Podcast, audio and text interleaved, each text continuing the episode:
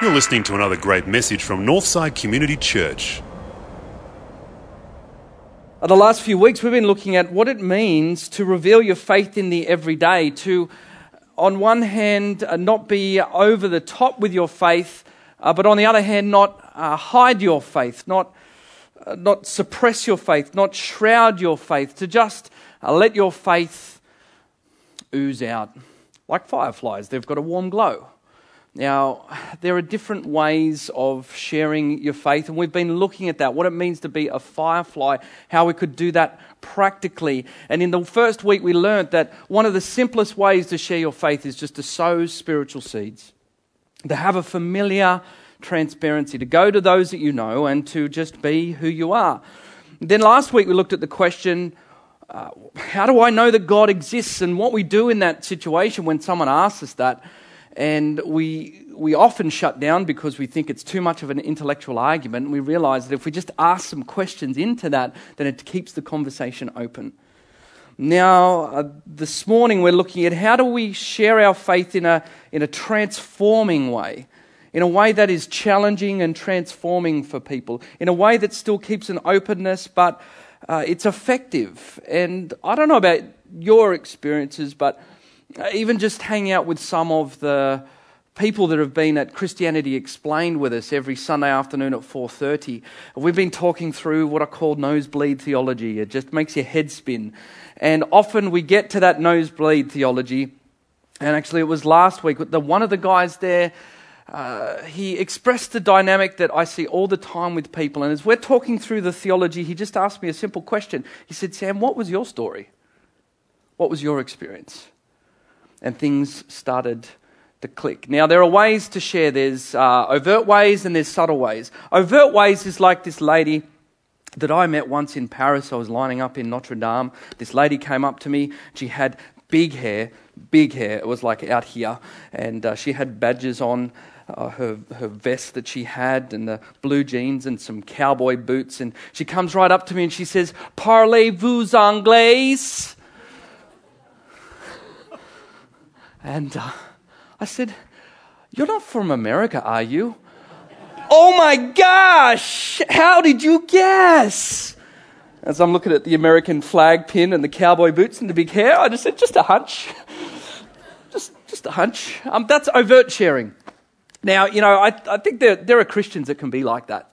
Um, they've learnt their ways to share, they've learnt their evangelistic exercises, and uh, they're up in people's face like that. And whilst it's amusing, we Australians, we don't take to that style of conversation all too well, do we? We, we like authenticity, we like reality. So there's the overt sh- sharing, and then there's the more subtle sharing. Just like this guy from Christianity Explained asked me, What is my story? And so, what this passage from the Old Testament, Exodus 3, shows us actually is it shows us a really good framework for you to share your story because we often hear it as sharing our testimony, right?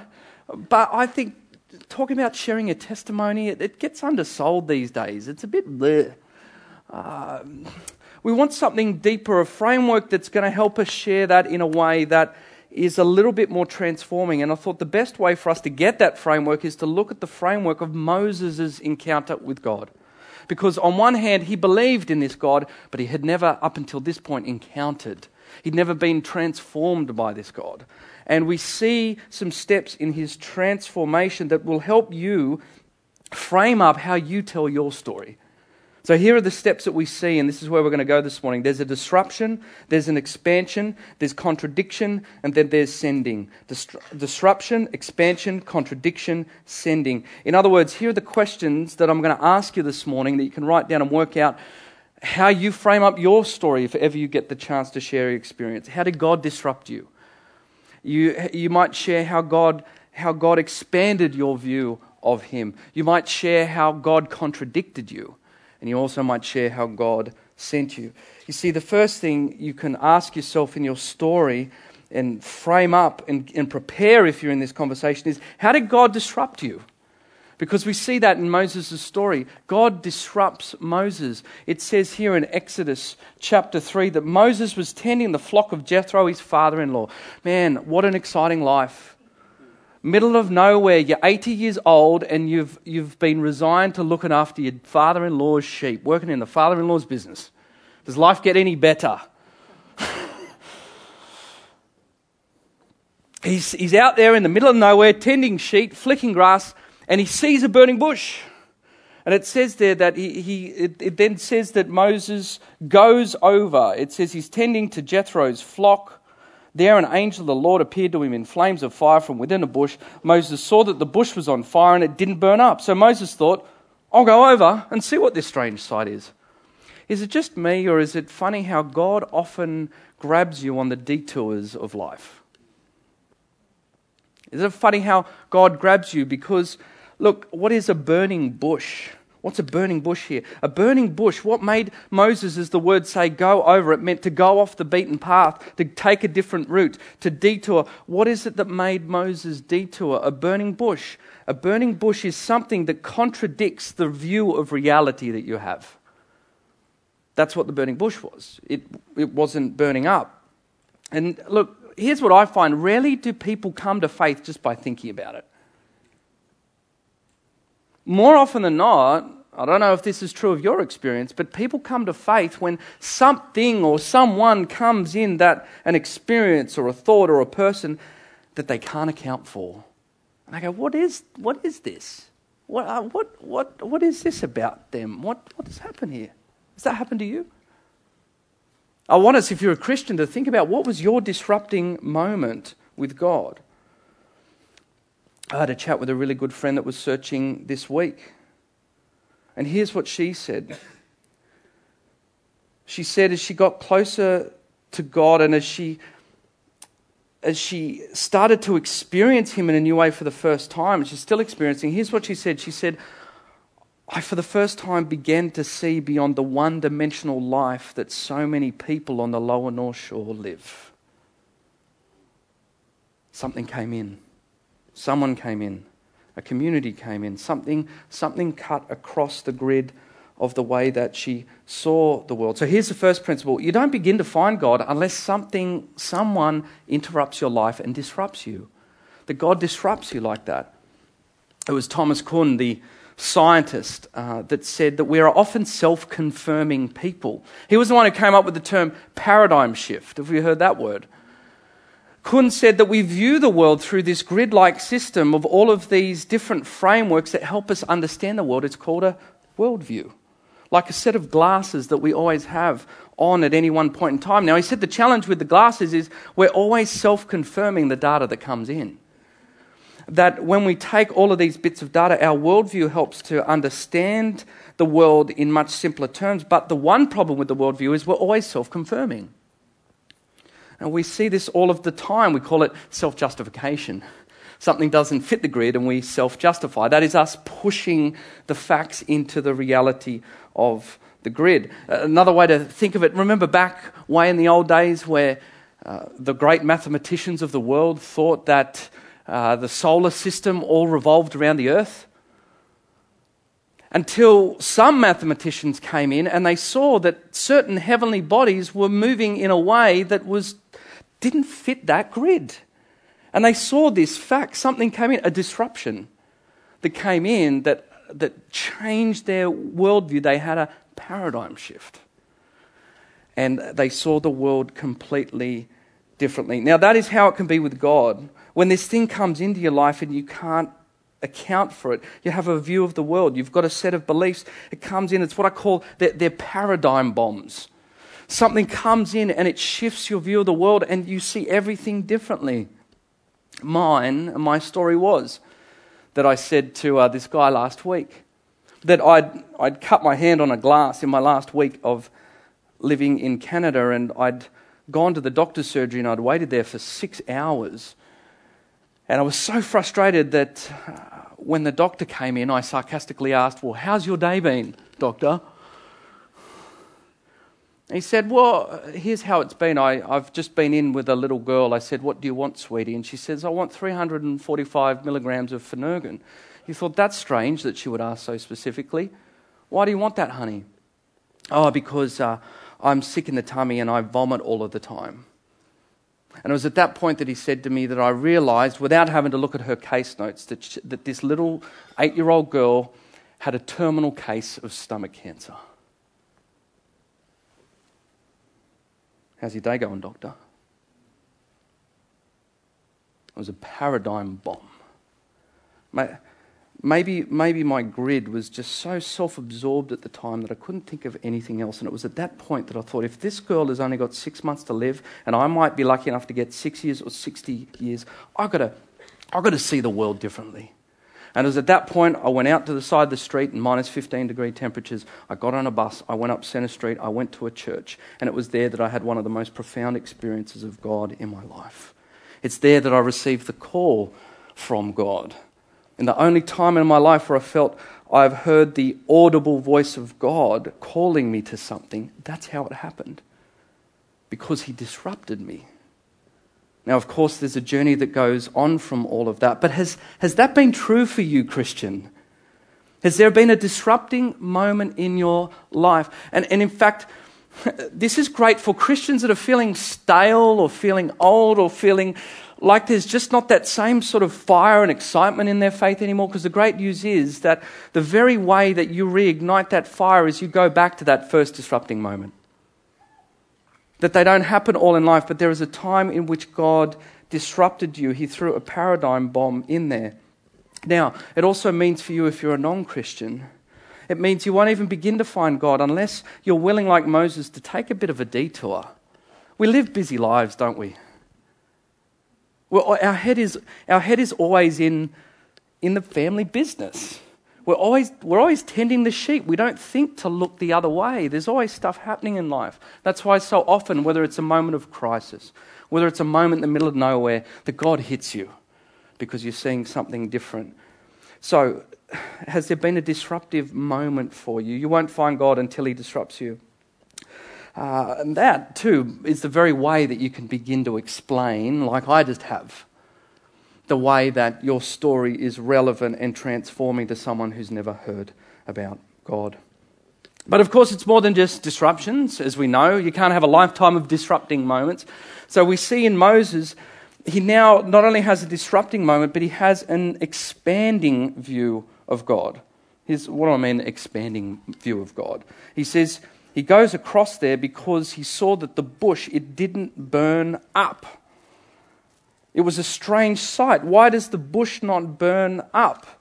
So he goes over, and it's this little bit of almost tumbleweed over there that continues to happen. And suddenly, Moses is taken into an expanding view of God. Here's the point the first thing he he realizes is that the fire was not dependent on fuel. So already that starts to, that paradigm bombs him. That, that doesn't make any sense. But what does this represent?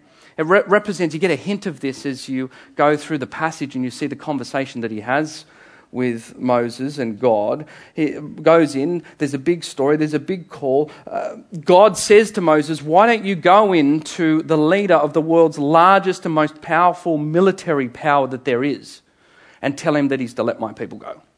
And Moses says, Well, who am I to do that? And God says, Tell them that I am sent to you.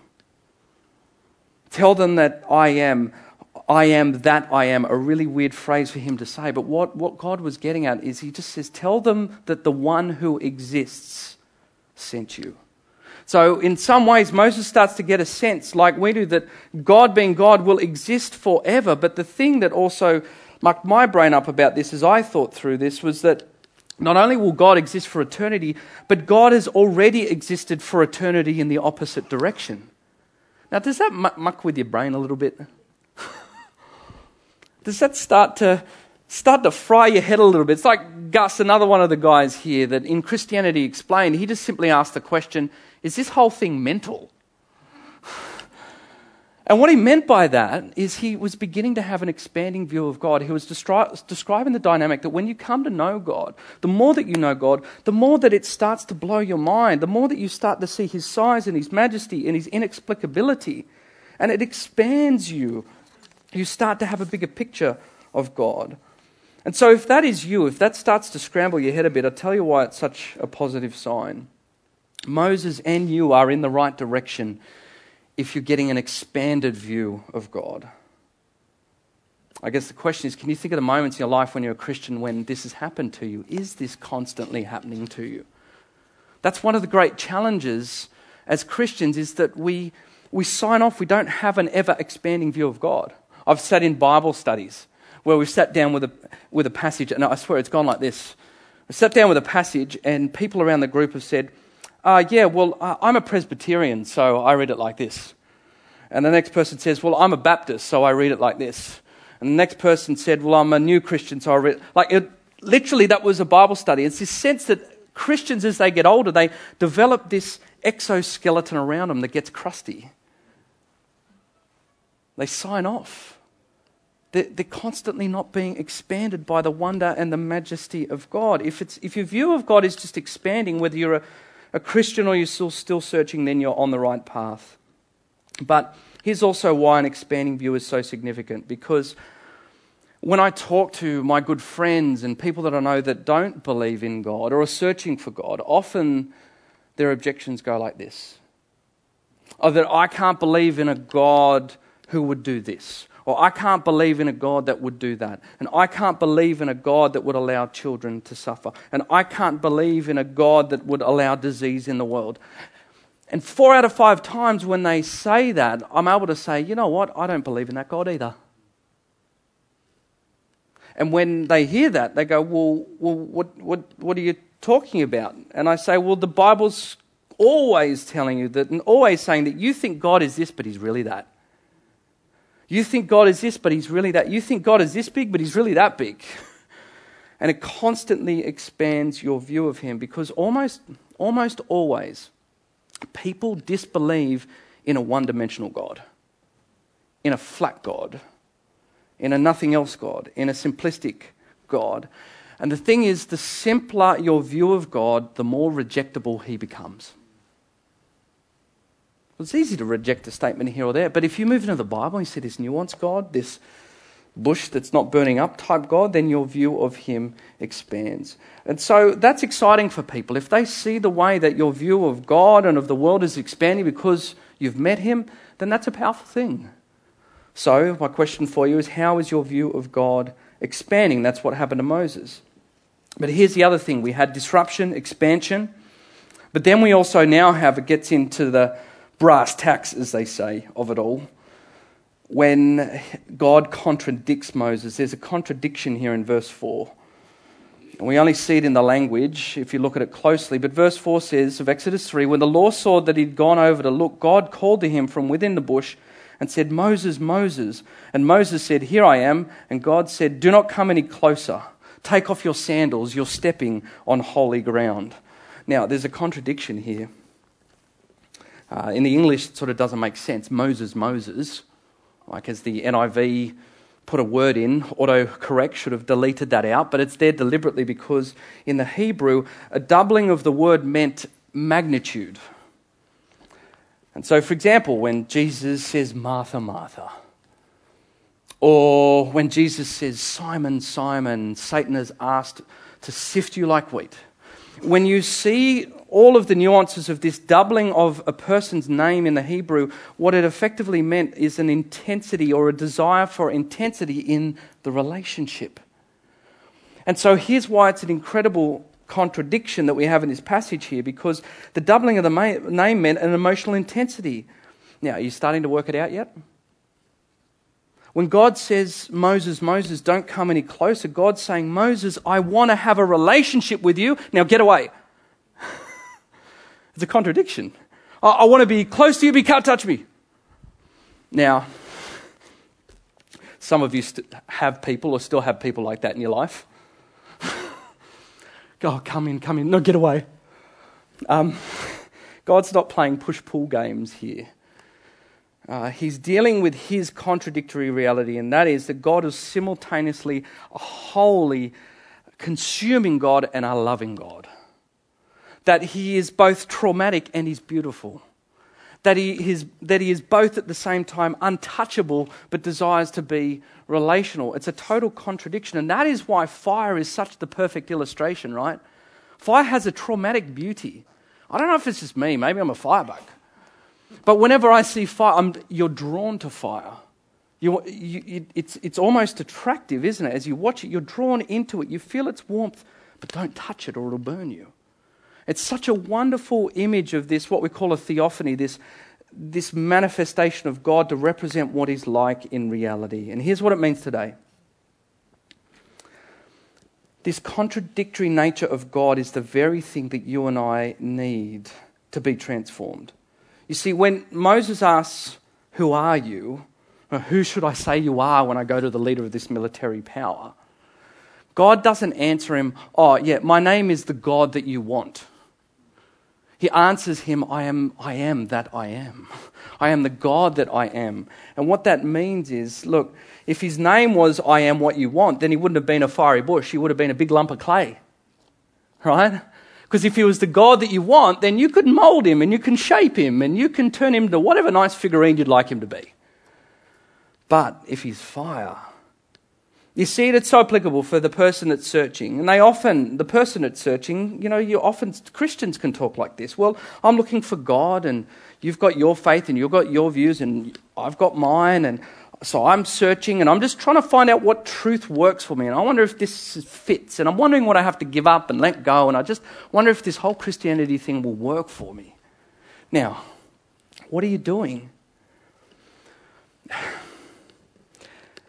What you're looking for is a God who fits you, not a God that you fit. Clay is molded by the toucher, fire melts the touchee. And if you're going to have an experience of God, make sure, please make sure it's a God that contradicts you. For heaven's sake, make sure it's a God that contradicts you. And here's what I mean by that. Look, McDonald's at the moment, they've got this new snazzy thing uh, called Build Your Own Burger. Have you guys seen that yet at McDonald's? Uh, you go in and there are these giant touchscreen TVs, and you don't go to the counter anymore to talk to the girl. You just you build your own burger and you scroll up and down the screen. You can have cheese and some gherkins and some onions, and I can have like four patties if I'm feeling hungry. You can have whatever you want on your burger at the moment. They say, what's their catchphrase? Um, oh, so very un McDonald's because Macca's was the cookie cutter model that was out there, and now you just get to build your own, build your own burger. Here's what I realized we're the generation of customization. Custom cars, custom houses, custom burgers, dare I say, even today, custom kids. Now, is it possible that all of that approach rubs off onto the average person's view of God? That when you say, oh, I wonder if Christianity will fit for me, I wonder how all of this will work. Or, what are you, do, what are you doing? You, you're creating your own God. And if you're creating your own God and he doesn't contradict you, then how will he ever be any help to you? Where will the power come from? Where will the resource come from? Where, where, will the, where will the growth and the transformation come from if he's just an extension of what you would like? How do you know that you're getting close to the real God? How do you know that you're getting close to the fiery God, not the clay God? How do you know that you're getting close to the contradictory, all consuming, but all loving God? When you get close to Him, you have a, a soul quake. A soul quake. You know, when Isaiah had a soul quake when he saw the vision and the presence of God, what was Isaiah's reaction when he got face to face with God? He says, Get away from me, I'm unclean. And you see, what a soul quake does is a soul quake shakes off, shakes off everything that you had thought was significant and you'd built yourself upon. A soul quake in you shakes off the self deceptions. Suddenly, you're not blind to your own inadequacies anymore. You see yourself for who you are and what the world really is. A soul quake, your self image just falls apart, it shakes off you a soul quake, your self justifications just seem so lame. Now, isn't that often the power in sharing your story? Is any one of my brothers and sisters here, has that not been the underlying theme of your story? Is that not why we as Christians sing Amazing Grace? I was once was lost, but now I'm found. I once was this, and now I am that. I once had this, and now that. I had a soul quake because he contradicted me. Has he contradicted you? Do you want him to contradict you? They'll make you better. They won't demoralize, they'll make you, they'll make you better. And here's why because we're probably at that end as we finish off the last point this morning, probably at that point going, Great, that's so cheery. that's wonderfully, that's, that's wonderfully inspiring. Get next to it's exactly the God that you Christians always talk about. I know, I'm bad, he's good. He says, he says, Moses, Moses. And he says, insert your name here, insert your name here. He wants to have relationship with you. He's a God who wants to get close to you. Why does God call Moses over? Why does he call him over? Just for a chat? A little bit of a chit chat? Oh, Moses is bored in the family business? No, he calls him over and he says, So now go. I'm sending you to Pharaoh to bring my people, the Israelites, out of Egypt. Moses said, Who am I that I should go to Pharaoh to bring the Israelites out of Egypt? And God says, I'll be with you. You see, it's one of the great themes of the Bible that God only draws you in in order to fling you back out again. You're only ever blessed in order to be a blessing to other people. This is a God that comes and speaks as an angel in the middle of the fire. Now, there's an interesting image. We pick up on that one as well. It wasn't just this nebulous fire, there was almost a person within the fire. This funny angel that was in there. Angel talks to Moses. In fact, whenever it talks about God talk, he's talking through the angel, and it's the angel that is conversing, it's the angel that is mediating out of all of this. Now, it's not any other ordinary angel because whenever you saw an angel in the Bible, if anyone ever worshipped an angel, the angel would say, No, don't worship me. I'm sort of like you, I'm a creature like you, get up, but not this angel. The angel of the Lord was distinctly different. And whenever the angel of the Lord was there, people would be scared of it, it would worship it, and it wouldn't tell them to get back up. It almost receive the worship. And what, this, what's this mysterious figure that, that turns up? We see 3,000 years later from this experience, a bunch of religious guys are having a debate in the temple in Jerusalem. And this guy, Jesus, says, Before Abraham, I am. He doesn't say before Abraham I was, otherwise he'd look like a bozo. They go, You can't possibly be 3,000 years old. You're full of it. But he says, Before Abraham I am. How could Jesus say, Before Abraham I am? It's because those words had already come from his lips. And some of the great commentators, like Alex Motyer, says the angel of the Lord, whenever it turns up, most commentators believe that is a hint, if not the very essence of the pre incarnate Jesus there mediating exactly the picture that we have in the New Testament, mediating, mediating between God and man. That is the great challenge in any, any culture around the world, particularly those that are dealing with a transcendent, holy, all consuming, fiery God. How can the heck can a fiery God live and be relational with people? Only if one mediates.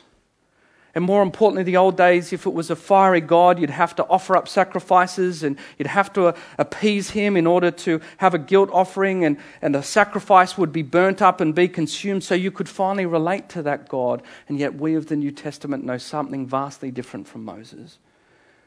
You see, how, how, do, how do we relate to this fiery God now? You know, there was one there was one that was a final sacrifice once and for all. There was one that was thrown into the fire of God's holiness, but also represented his love, and we see that at the cross. That at the cross, as Jesus Christ took upon all of God's fiery wrath, at the same time we see the love of God expressed in that relationship, that he sends his own Son willingly to atone for us. So here's the point I'm getting too theological. What does it mean? The question is where are all the burning bushes today in society? I mean, wouldn't that. Sometimes I think as a Christian, my friends just need a burning bush. They just get a revelation of God, the burning bush. God didn't send a burning bush to Pharaoh because he sent Moses. Where are the burning bushes today? I'm looking at a couple of hundred of them.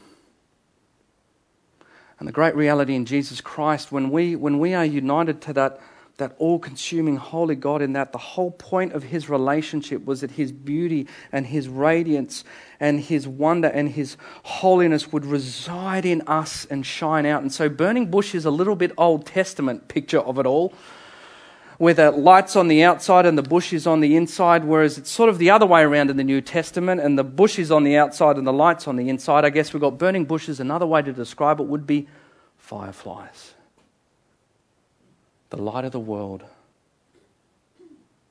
Christ, the hope of glory in you. God might not be sending you to Pharaoh, but He could be sending you to a friend. He could be sending you to a family member. The whole point of this is that God reveals Himself to us so that we would be His holiness and we would be His glory. Here's what I mean as we finish burning bushes are those who are to display the contradictory, traumatic holiness and beauty of God and not be consumed by it themselves. Burning bushes disrupt people. Is your life disruptive to your friends? Are you a, are you a paradigm bomb for your friends? Is there something so distinct about you that, that suddenly you don't fit your friend's grid anymore. That there are people whose businesses are going down, and there are people whose relationships are failing, and they're getting bitter and they're getting angry, and you're getting happier through the midst of those sorts of things. How does that happen? That's a burning bush. Are you expanding people's view of God? Is there something inexplicable about you? Are you constantly growing? Are they seeing a resource within you? Are you contradictory? Are you distinct from the world but for the world? That's everything we said fireflies were. Are you, are you distinctly different and holy, yet at the same time relatable to the world around you? You're a burning bush. And most of all, the question you've got to ask yourself is where has he sent me? He may not be sending me to Pharaoh, you say, but he could be sending me to a friend. He could be sending me to a next door neighbor. And when you, there is nothing like, right, having an enormously ridiculous mission to live life for. Isn't that all the great movies? Isn't that what kids are like when you say to, what, when you say to kids, what do you want to be when you grow up? Do they say, I want to be an accountant? No, they want to be an astronaut. They want to be a firefighter. They want to be a princess. We, we, want to live, we want to live big lives, and somewhere along the line, we sign off. That exoskeleton again, we sign off. God says, I have made you a burning bush. I've made you the burning bush this morning, Christian, Christian to go in and to be distinctly different and to disrupt the world around you. Guys, you were made for nobler things than this ordinary life. He doesn't call you just to fill your ordinary needs. He doesn't disrupt you so you can keep going tending your own sheep. If you want a big life, you have to see where He is sending you. Do you see that this week? Are you a burning bush? Are you burning with the uncommon, distinct, beautiful light of God's beauty and holiness? Are you disrupting people in your world? Not the overt, overt big hair, pin, cowboy boot way, but in the subtle, intriguing, distinctive way. And look, I've got to say this morning if you're just searching, we're glad you're here. Maybe just maybe this is a disrupting moment. Why are you here?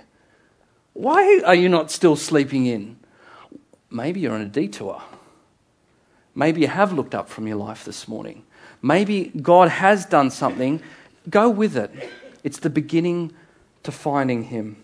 The way you become a, burn, a brighter burning bush is the very way that you were set fire in the first place, friend. How did He disrupt you? How is He expanding your view? Is He contradicting you? Where is He sending you? Let's pray. Father, uh, we ask that. Uh, that you would reignite some of us this morning, Lord. And uh, Father, I, I, don't deny that um, there is so much of life, myself included, that consumes us, and we're not consumed by you. The busyness, the, the ordinariness of it, the meetings, the agendas, the things to be done. Father, this, if anything, disrupt us this morning. Shake us slightly, give us a vision that is beyond the ordinary this morning. May we rediscover you in a new and a fresh way. I pray for every one of my brothers and sisters here this morning that you would be ordaining Moses moments in their life this week, uh, that there would be moments for just one or two or three, if it be your will this morning, out of all of us here. They're going to have an opportunity to share their story, and in so doing, we pray that with this framework, Father, there might be a transforming power that emerges from all of that. So we recognize, Father, it's all part of your plan, just as it was for Moses and just as it's always been down throughout the ages.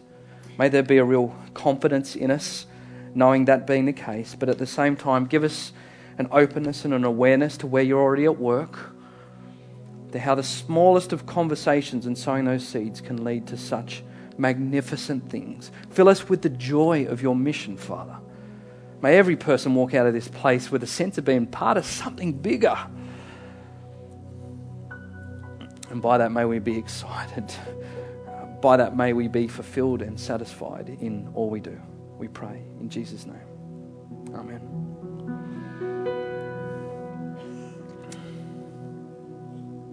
Uh, we've come now to a time of communion. Jesus um, gathered his fireflies together, his, uh, his 12 burning bushes. They were the guys that hung around him. We call them the disciples. But they were that. They were distinctly different from the world that was around them because wherever they went, basically 11 of the 12 died for their faith. Um, they, they, were, they were different. They were, dis- they were so disruptive, they changed the world, basically. So there's an opportunity for you now to come back to that moment. He said, uh, My body broken for you, my blood shed for you. This is, the, this is the profound mystery of Christianity in its most tangible and understandable forms. That problem with how the heck do you deal with um, holy, all consuming, fiery God and at the same time be close? He says, Moses, Moses, come close now, go away. That's what he said then. But because of this work that was done here, he can simply say, Come close. Stay, dwell, be with me, commune with me. And so, and as you do that, Christian, whether you're from this church or not, it's a chance for us to rediscover and to think through those moments in our lives. Just rethink through that story this morning when God disrupted you, maybe some of you are going to come back to that calling again this morning. Be reset a light again. Use, use this time to process uh, as we come to this time of communion. If you're still checking this whole Christianity thing out, uh, this whole morning, even this moment now, is your burning bush moment. Um, get intrigued. What if Moses had never have gone across to that bush, the most epical moment in history would never have happened. Now, they make Hollywood movies out of this stuff now because you just went across because are you intrigued? Are you intrigued? Then, then, then walk to the back of the auditorium this morning and ask us what it means to follow Jesus Christ. Uh, but now there's an opportunity for us to uh, take communion. We're also going to have the ministry of anointing. If you want to take this identity upon yourself, if you want to sense and encounter God, if you want to experience God, we're going to anoint your head with oil. It's a symbol of your presence and power in life. And so we're going to share in some of that um, ministry time as well. Before we finish, too, though, I want to take the opportunity. I was just wondering where it fit, but it sort of fits because it's a paradigm bomb. But uh, many of us were rocked by the image uh, of a three year old boy laying face down uh, on a beach this week. Um, it's a paradigm bomb.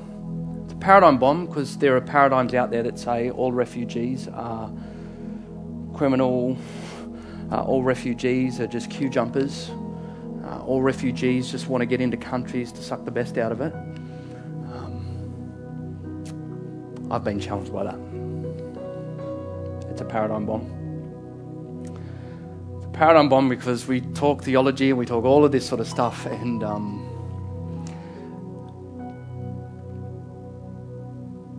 on Father's Day, there's a father who's not spending it with his son. There are things that are not right with this world.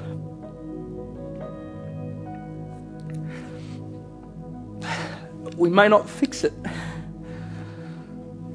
And we may not change the government with it all. We may not even share that opinion. It's part of what God calls us into as a church and as Christians. And I am so thankful for a premier at the moment who is showing the most remarkable Christian led. You want to see a burning bush, you look at Premier Mike Baird. I don't think he's perfect, but I think he is one who is living out what it means to be a firefly. And he is petitioning our government to get something done. So, wherever you sit in that sort of spectrum, may we use that paradigm bomb to say we as Christians exist to see a world that is better than that. The great promise, as much as it hurts us now, as this God says, is, is tragic um, as that is. He says, I'm coming to make all things new. And so we need to pray for the world. We need to pray for Syria. We need to pray for this situation. We need to stop and reflect, if anything, how blessed we are this morning. So will you join me with me in prayer?